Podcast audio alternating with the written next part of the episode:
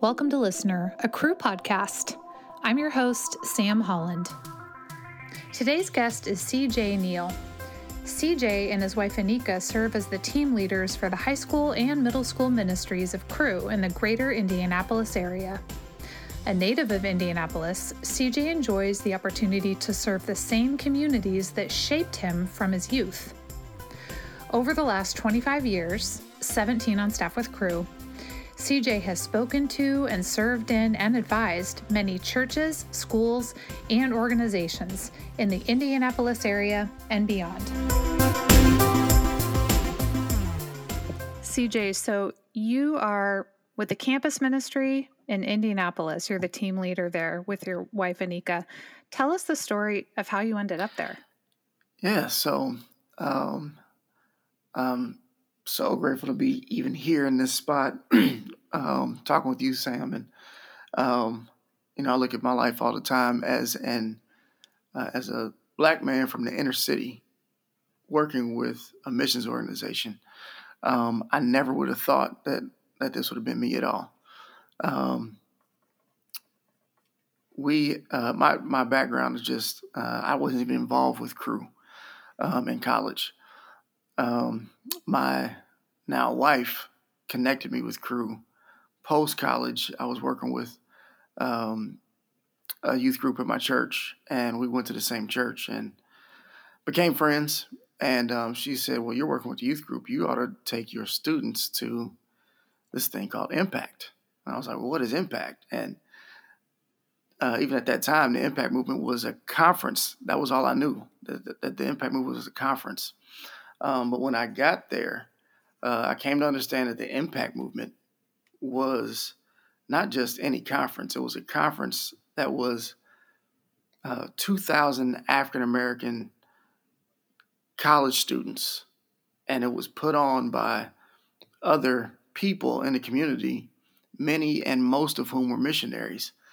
And wait a minute, what? They're missionaries who look like me?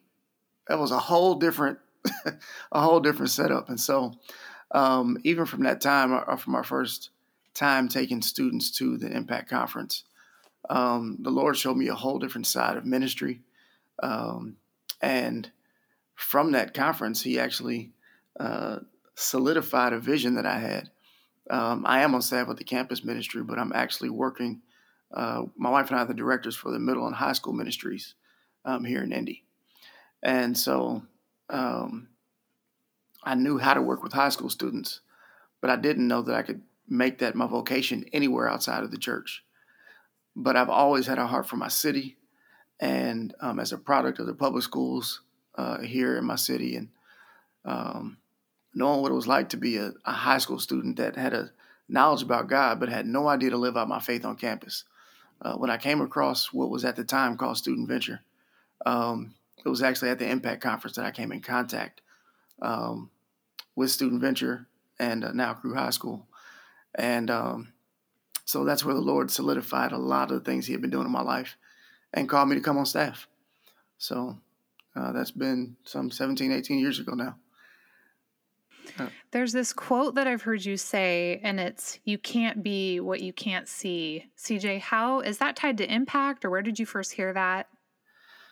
Yeah, it was something that um, over time uh, the Lord's just just developed, and you know, it really comes out of Scripture. Um, I had the opportunity to speak a few years ago uh, at an Impact, I mean, excuse me, at a at a Cru conference, and um, there's this one chapter, and uh, that, that Jesus is going through, and he's telling his disciples like everything. It starts with the uh, the healing of uh, the, the, the paralytic. And even though the healing is about the paralytic, what he's what Jesus is showing is he's showing other people what they can't see. Um, and in the midst of that, like this whole chapter, uh, Matthew chapter nine, Jesus is taking his disciples on this journey of things that showing showing people how they can't see certain things, and it culminates in uh, Jesus actually this this magnitude of discipleship where since everything in the chapter is talking about a different perspective, a different vision, um, you really just can't be what you can't see, and Jesus models those things for us. Um, but it's also it was also true even at that time with the Impact movement. I personally only had a, a mindset of ministry that ministry happens in the context of a church. Um, I had I didn't know any missionaries before seeing the ones I saw at Impact, um, and then thusly I could only teach what I had seen. So my experiences had only gotten me so far, and so um, over time, as as uh, as I began to get on the campus and uh, began to walk this thing out, um, not only did my own personal vision change, but what I was able to give to students changed. And it was really because I couldn't be what I couldn't see. And so that really just became a mantra for my ministry. I needed to help expose students to the truth of God's word and also other opportunities. And um, not just opportunities within the church, but opportunities that are around them, even in their own communities. So, um, I mean, it works in parenthood, it works in uh, in anything else we do in life. You can't be what you can't see. So, got it.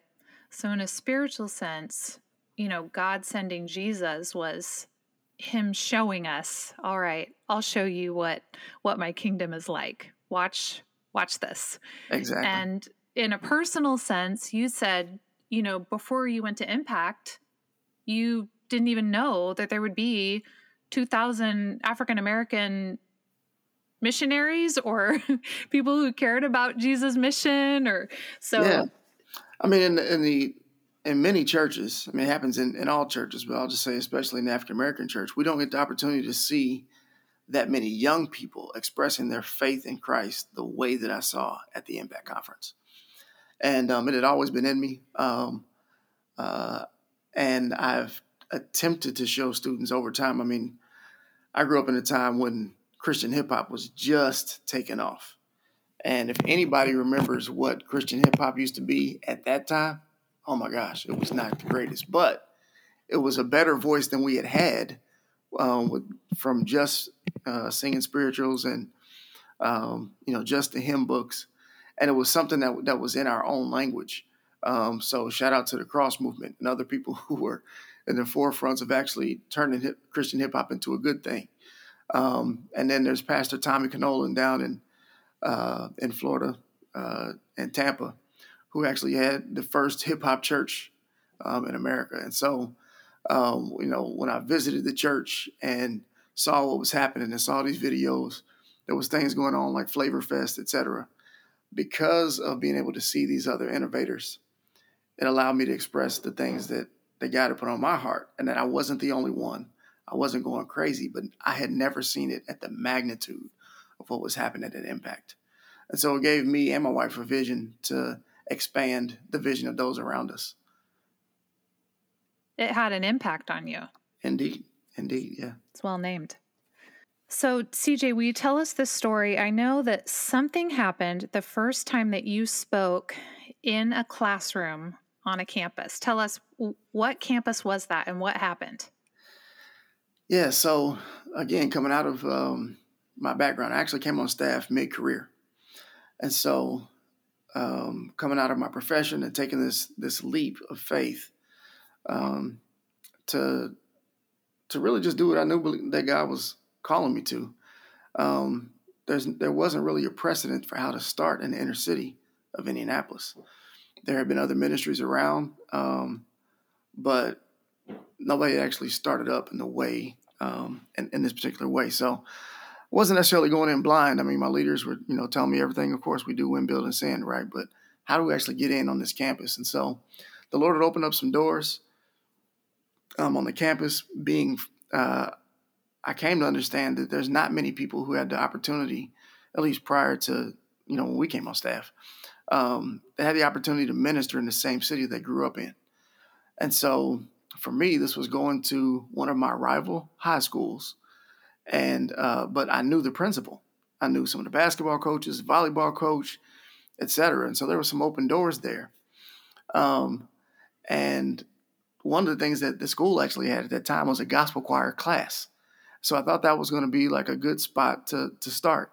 So I went and met the teacher, she said, "Yeah, come on in and you can do a classroom talk and yada yada." It was gonna be good. I thought it was great.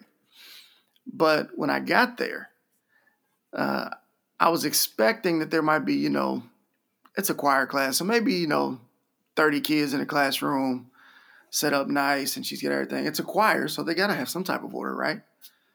Well, I get there, and what I see is like, you know, picture a band room for any of you guys who, who have known this. Like, there's risers, and there's about 60 kids and not enough chairs. In addition to that, the teacher wasn't even there that day. There was a substitute teacher. So here I am walking in brand new in this environment. There's kids all over the place with a substitute teacher. And they now, in addition to the substitute speaker, they have, I mean, teacher, they have a guest speaker what in the world is going on. So, uh, pretty much my lesson plan got scrapped for that day. Um, I ended up just kind of, uh, you know, bringing something different off the cuff, and then just letting the kids, you know, just kind of be. Well, there was this one kid who, um, no matter where he went in the classroom, people's eyes were on him. You know, he was he would crack a joke and people would laugh, and then he'd leave them and go to another group of kids. I just he was just an obvious leader. Um, and so I called him down. I said, "Hey, man, how you doing? You know, good to see you." I said, "Man, it's it's uh, it's obvious that you're a leader. What's your name?" He said, "My name is Antoine." I said, "All right, man, what's up? Just you know, just uh, what are you doing in a gospel choir class?" Um, and he said, "Man, it was elective, you know, so I just want to do this." I was like, "All right, well, obviously you know something about God, but what do you know about Jesus?" And he was like, "Well, not really that much." I said, "All right, uh, today's Tuesday." I know you don't really know me. I don't know you. How about we get together on Tuesdays after this class and we can get to know more about each other and more about Jesus? And he was like, Yeah, that's cool. And then he surprised me with something. He said, Can I bring my boys with me? And that was the start of our ministry. We, um, I mean, it was just so quick, so so instant. The very first time I got with them, I was able to go through um, the Connecting with God booklet. And um, Antoine was faithfully brought five of his friends, and all five of those young men, uh, well, all six of them accepted Christ that day. And that started our Bible studies um, that launched the rest of the movements. Um, like I said, we've been, that was on, on Arlington's campus. Um, and we were able to expand over the years. Um, and it all started again just with a step of faith and seeing God move. I remember calling my wife really in tears on that first day afterward, like, babe, it's working. Like, God is at work already. so, yeah, um, uh, that was uh, the first introduction to just really using the leverage of the people that I knew, but then watching God uh, do everything else um, and just moving the hearts of students. Such a great story. And I just think about Antoine and like how maybe he had never met anyone like you and he can't be what he can't see. You know what I mean? Maybe he was like, oh my gosh, this old person who's older than me is like calling me at, you know, calling me down, asking my name, wants to meet with me. That is like a really powerful thing for a student, right? Yeah, and especially um, in our community, inner city environments, African American students predominantly. So many of these kids were like I was, that their father wasn't around, you know, older brother's a role model or something like that. And, you know, they can't really see past their neighborhoods. They can't really see past their immediate environments. And um, so over time, what we began to do um, as we just, you know, got became a part of the school, we were, uh, I was a chaplain for different teams. I was coaching sometimes. Um, but we began to take students from the high school campus and not just wait until the impact conference we would take them to other local impact chapters, um, some of which which we even had a hand in being able to start. And so um, we were able to expose students not just to Jesus, but also to a different way of life. What's it like going to college? How do you actually aim for something in the future right now? How do you begin to set up your life and plan for those things? And uh, we got to do it in the context of a family. Uh, the main thing that we would hear over and over as we meet with students is that I'm so glad to be introduced to Jesus, but what changed me was how I saw your family operate. And um, so, even to this day, one of our most powerful ministry tools is bringing people into our home and they get to see how we interact as a family. Um, yeah, so many different things over time. Uh, but yes, not seeing many African American men um, taking the time to not just do life with them, but also to share the truth of the gospel, and that it's not something quirky or off-putting. Sometimes there's uh, movies that just characterize uh, people in the church as sadly something other than what most of us are, and um, so yeah, so to have a, a tangible person that they can actually look at, touch, feel, ask questions um, is is pretty powerful. So, hmm. well, CJ, let's talk about partnership. Um, yeah. Partnership is one of Cru's four priorities. Um, the other ones are, let me think, evangelism, the world, and diversity. But partnership yeah. Is a really important one of our priorities that I think is showing up a lot in your ministry. And I know one way you've partnered well is with the Jude 3 project. Yeah. So, can you tell us more about how Jude, what is Jude 3, and how has Jude 3 resourced and enhanced your ministry? Yeah, so um, uh, I want to talk about Jude 3 because it's, it's a, what Jude 3 does is it offers us resources that are not readily available in broader Christendom. And um, so, what many of us may not be aware of is that people are actually asking the question Is Christianity the white man's religion?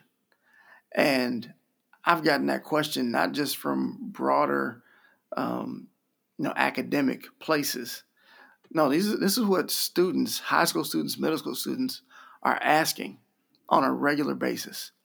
And early in, our, in my life in ministry, um, yes, it was good that that we were uh, exposing children to the gospel and um, even bringing other adults around and helping link the church uh, to the schools. And, you know, again, those parts of partnership are needed. But when you think about what students are actually asking, they're bombarded with um, the history that they're taught. Um, they're bombarded with uh, other things like what they're taught about in science and evolution, et cetera. Um, and so, what does that actually mean to bring to bear the truth of the full gospel? And what does the what in the world does that have to do with my life, right? How is that going to help me get in my environment? And what students are actually processing. How can I trust a religion that my great great grandparents, slave owners, gave them? That's a hard truth to actually filter through. Um, and so over time, we began to answer some of these questions for them. And I've grown up with my faith in Christ, but there's a lot of stu- lots of students who haven't, or that their parents and grandparents have passed on to them something, but they got questions that nobody else is answering. And so we began to answer some of those questions, but we didn't have resources to actually be able to do that and say, this is something other than just what I think. Um, so the Jude 3 project has, uh, for some years now, been a resource and they've grown into a, a multifaceted resource pool of uh, teachers and scholars and evangelists um, and others who are really bringing the truth of the scriptures uh, in light of uh, the, a better historical narrative than, especially here in America, where we got our um, our roots in Christianity from our slave owners. That's just simply not true. And um, so recently, uh, just this past year, we had a group of students who um, they came through our ministry at a time when I was in my own formation. What am I thinking about um, my ethnicity and how that plays into Scripture, uh, and not just my ethnicity, but what is why does Scripture mention ethnicity so much if what many of us have grown up thinking is that ethnicity is not important when it comes to religion.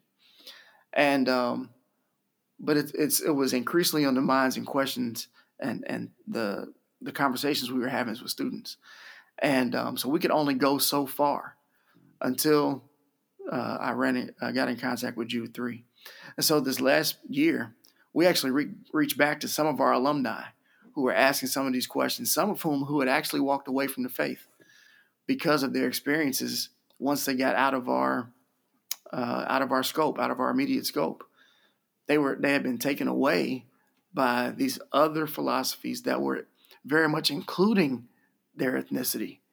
And they didn't have answers for how the Bible connected that. And so I was so thankful to be able to connect with Jude 3 Ministries to, to be able to bring back um, our alumni who are now 20 somethings and bring them a fuller truth of the gospel, not with what just what CJ thinks, not with just what Anika thinks, but here's a whole other ministry and another group of resources.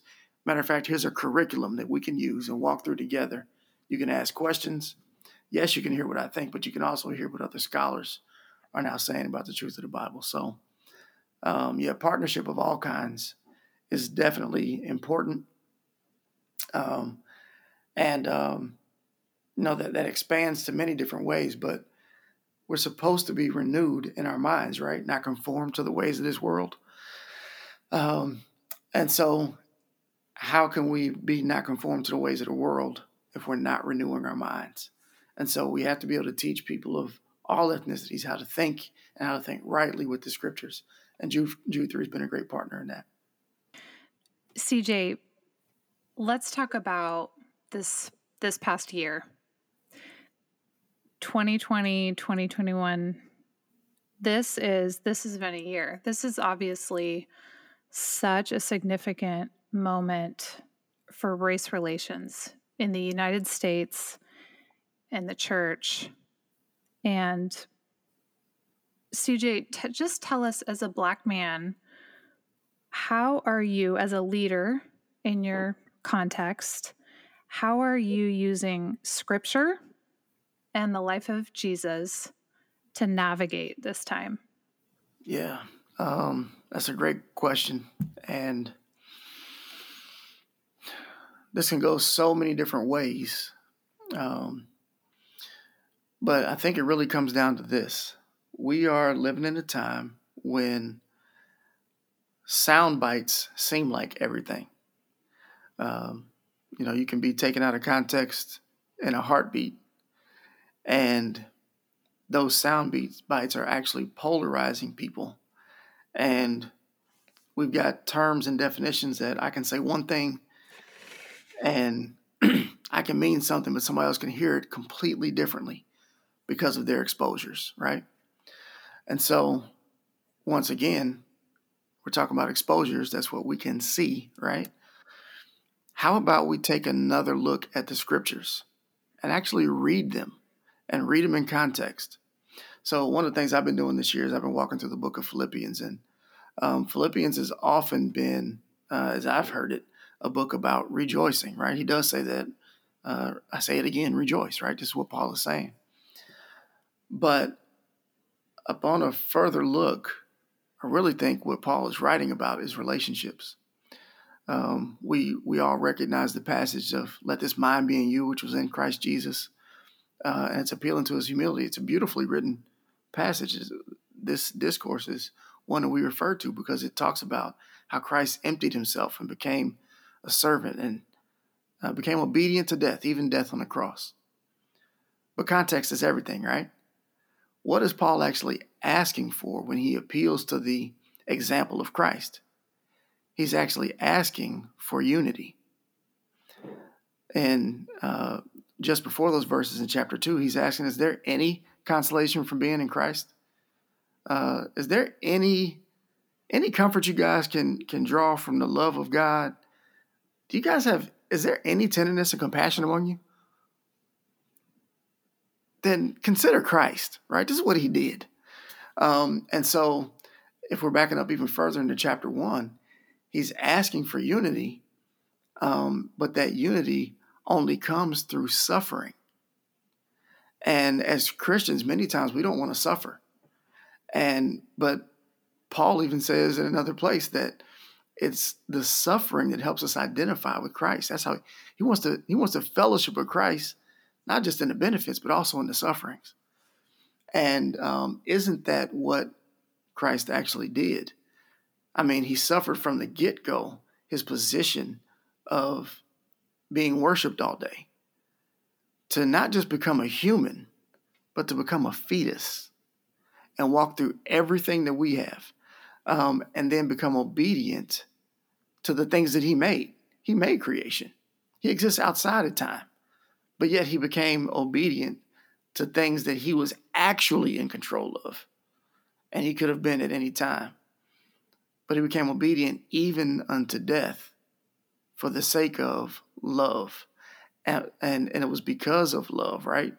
Um, and so that's what that's actually what I believe is the focus of Paul's writings. In chapter one, verse nine, he says um, that this is my prayer that your love would abound more and more with all knowledge and uh, and all discernment. And so, what does that mean? Knowledge by itself, Paul writes in another place, knowledge puffs up, right? But that discernment piece, that's actually caring about somebody. Um, and so, I think that we as believers in this time, we miss some key things in Scripture that actually we can use as guiding principles. Um, and so the the simple principle that James writes about uh, be quick to listen, slow to speak, slow to become angry. My God, if we would just exercise that on a daily basis, if we would be quick to listen.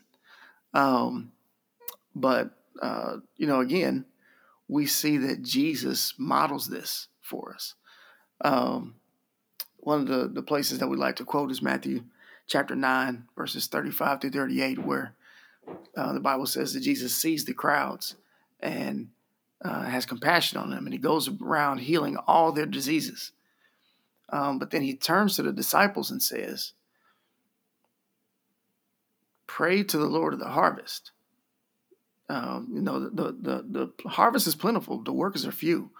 Pray to the Lord of the harvest that he would send laborers into this vineyard.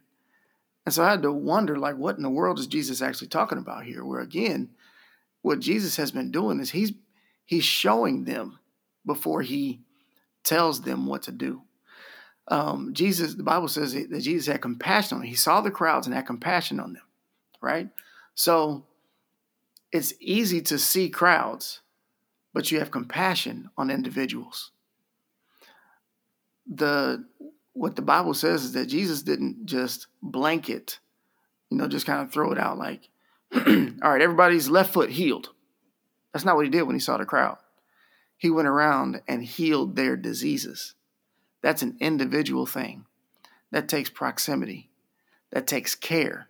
I don't know if you've ever been around anybody that's hurt or if you've been hurt yourself, but typically, if you've got a, an area that is hurting, when somebody goes to touch it, you're reluctant. You even flinch sometimes.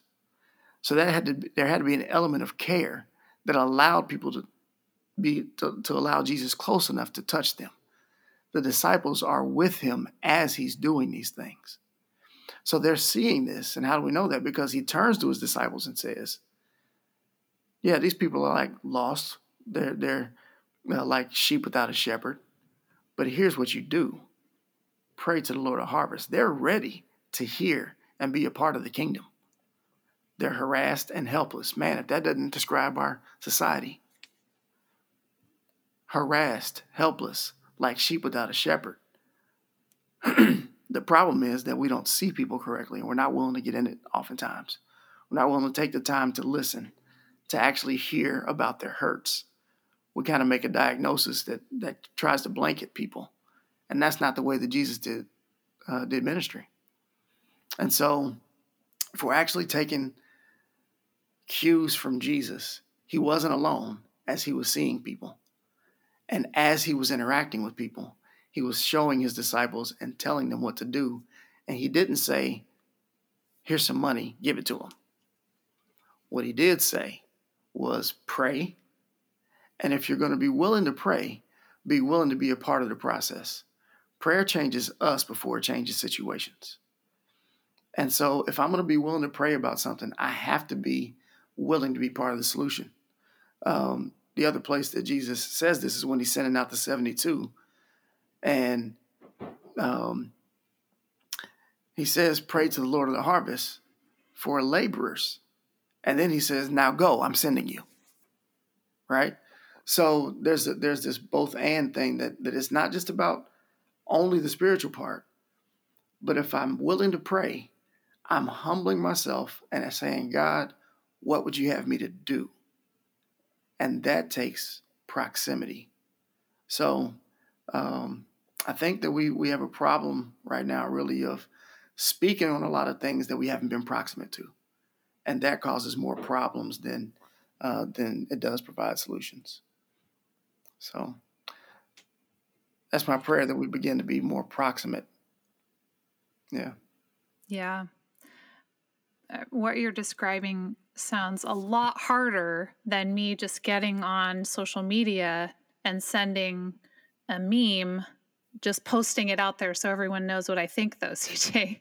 what yeah. you're describing sounds like um, messier, takes a lot more time, involves me being quiet and listening to other people more. These are things that are hard to do in 2021. Yeah. I mean, it is so convenient, like you said, to be able to get on social media somewhere and just say something. My question is how many people have you won to Christ because of that? how is the kingdom actually changing because you vented out loud to everybody?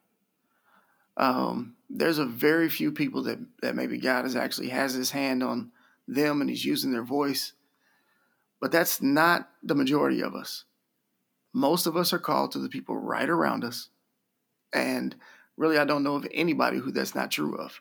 I'm actually scared of people who are only saying things hoping that it reaches somebody out there. Because if you can't show me on the ground where it's working, I'm very skeptical. Mm-hmm. Um, but yeah, I mean, even Jesus, when you think about his ministry, yes, sometimes he announced things to crowds. But when the crowd work was done, there were a few people that asked a question and he taught them, he discipled them. And again, that takes intentionality, that takes proximity. So Jesus was very involved in their lives. Um, you know, he the disciples were with him, but he wasn't just teaching them. He healed their moms. He uh, had meals with them. They had inside jokes. There was a few of them that he was closer to than the others. All of these nuances of relationship is where God's heart is, I believe. I mean, again, we, we treat, uh, you know, even just the, the reality of love your neighbor. All right, this is the greatest commandment, which is like the other one, right? Love God. But Jesus demonstrated his love for us. We can't just say it. God so loved the world that he gave his only son. And what did his son do?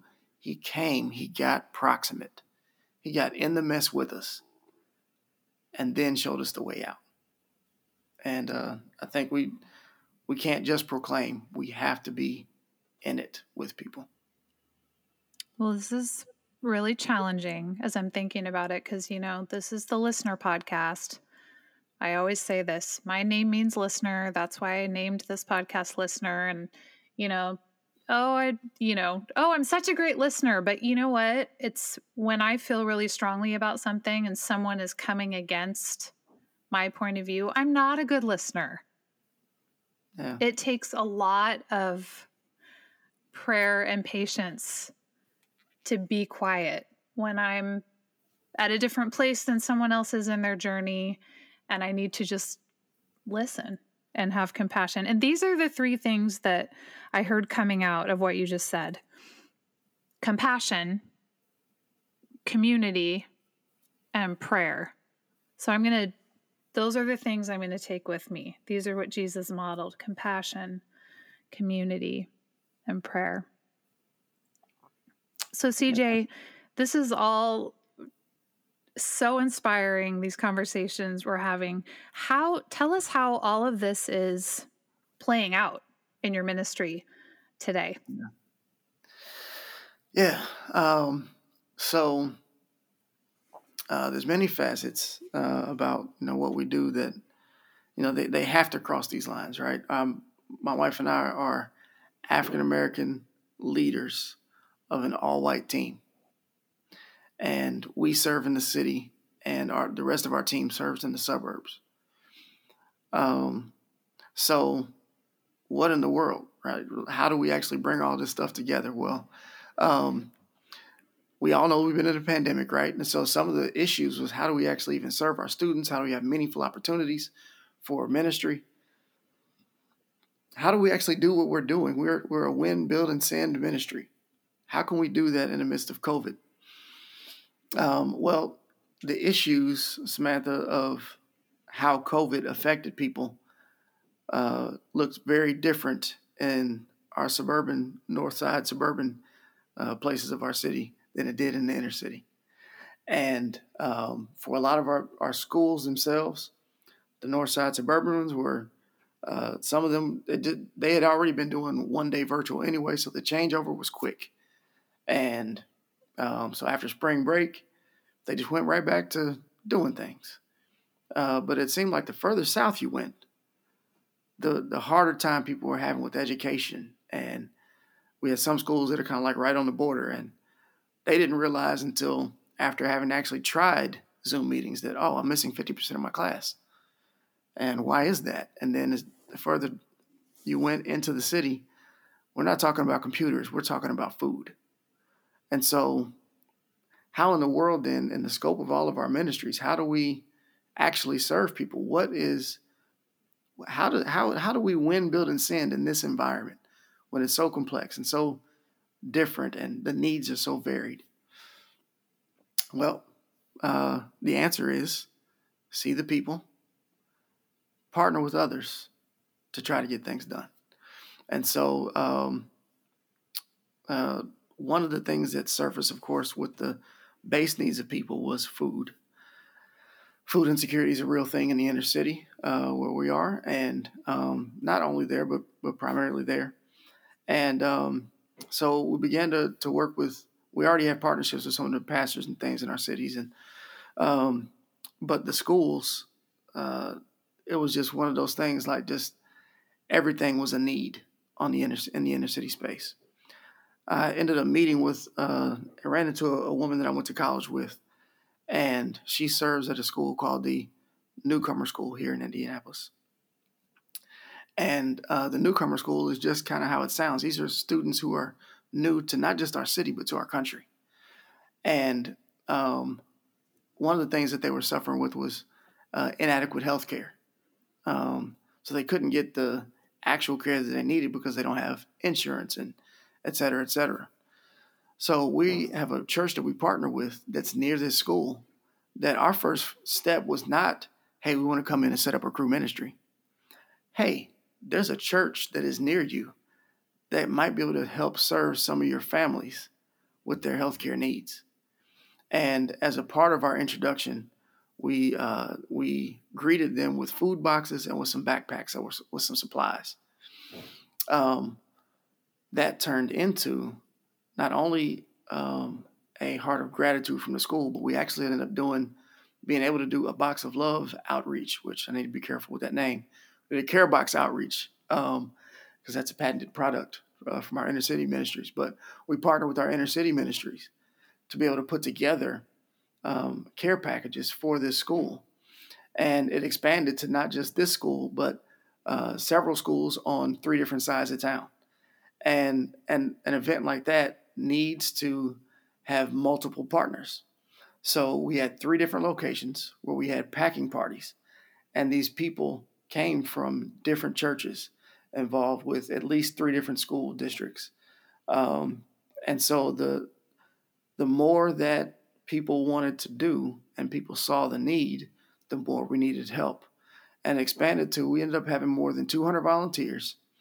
Um, on three different sides of town from about 20 different churches and uh, and other organizations to feed uh, about 500 families uh, over the course of a weekend in February. And this opened up doors for the gospel in ways that we couldn't have seen, or I mean, we couldn't have planned for, especially in the midst of COVID. Our uh, suburban schools were able to come into the city and see something different um, there was one incident um, uh, on the north side. We had a um, a group that went out um, and they were passing out these care boxes. We partnered with the social workers at the school to identify families to actually deliver the boxes to their homes. And so um, there was a group that went out and they had knocked on the door, nobody answered, but a man was walking up and they noticed that there was a some type of barrier in communication. Well, somebody realized that the man was speaking in sign language. As God would have it, somebody in that group could actually sign. I mean, it was things like that that we just saw God doing over and over um, on that day. And so there were so many people um, that were able to see a different part of the city. They were able to see different needs, and uh, but the schools that we were able to serve felt the love of God to the point where now we're being asked to come in and run programs. We now have chaplains set up for not just the, the students, but for the teachers who are serving these schools. Um, and we're partnering with churches in increasing measure to get the needs met of these schools. And now it's not just the, the church that was down the street, but it's churches from the suburbs saying, How can I help? And uh, how can I help minister to the needs of these schools? And so um, this is how we're executing partnership here um, in Indianapolis. By God's grace, uh, we are helping people see what they couldn't have seen before. And because of seeing what they hadn't seen, Hearts of Love are now expanded. And it's not just on the giving side, it's also on the receiving side. And it becomes a reciprocal relationship. Um, and people are seeing the love of God in different ways. So we're very thankful um, for the position that God has us in, um, for the partnerships He's given us, and for the perspective that He's given us. That it, we no one of us can do it alone, um, but the mission of God takes partners, and that's how He's planned it: partnership with the Holy Spirit, and partnership with uh, with believers um, in our specific uh, area, and then those in surrounding areas. We can show the kingdom of God uh, when we come together.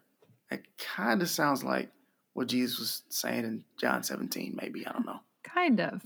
Yeah. Wow. That's just so encouraging and such, I mean, Jesus' work to actually be able to feed people. I mean, that's Jesus did that. Loaves and fishes. He cared about our most basic human needs as much as he cared about our deepest spiritual needs. So I love that how you guys are able to to meet the holistically people's needs in your community. It's beautiful and totally a picture of Christ and his ministry. So CJ, yeah. thanks so much for being with us today. Did you want to share one more thing? Yeah, I was just going to say, you know, I forgot to mention something that's, you know, very important even to us as Cru. One of the most exciting things about that day was that um, we actually had at least four different Cru ministries represented on that day. Um, we had a virtual prayer meeting that uh, one of our high school staff was the lead on, but a collegiate staff was running background and supporting cast. Uh, so it was kind of like this, kind of like a podcast where people came in just to pray.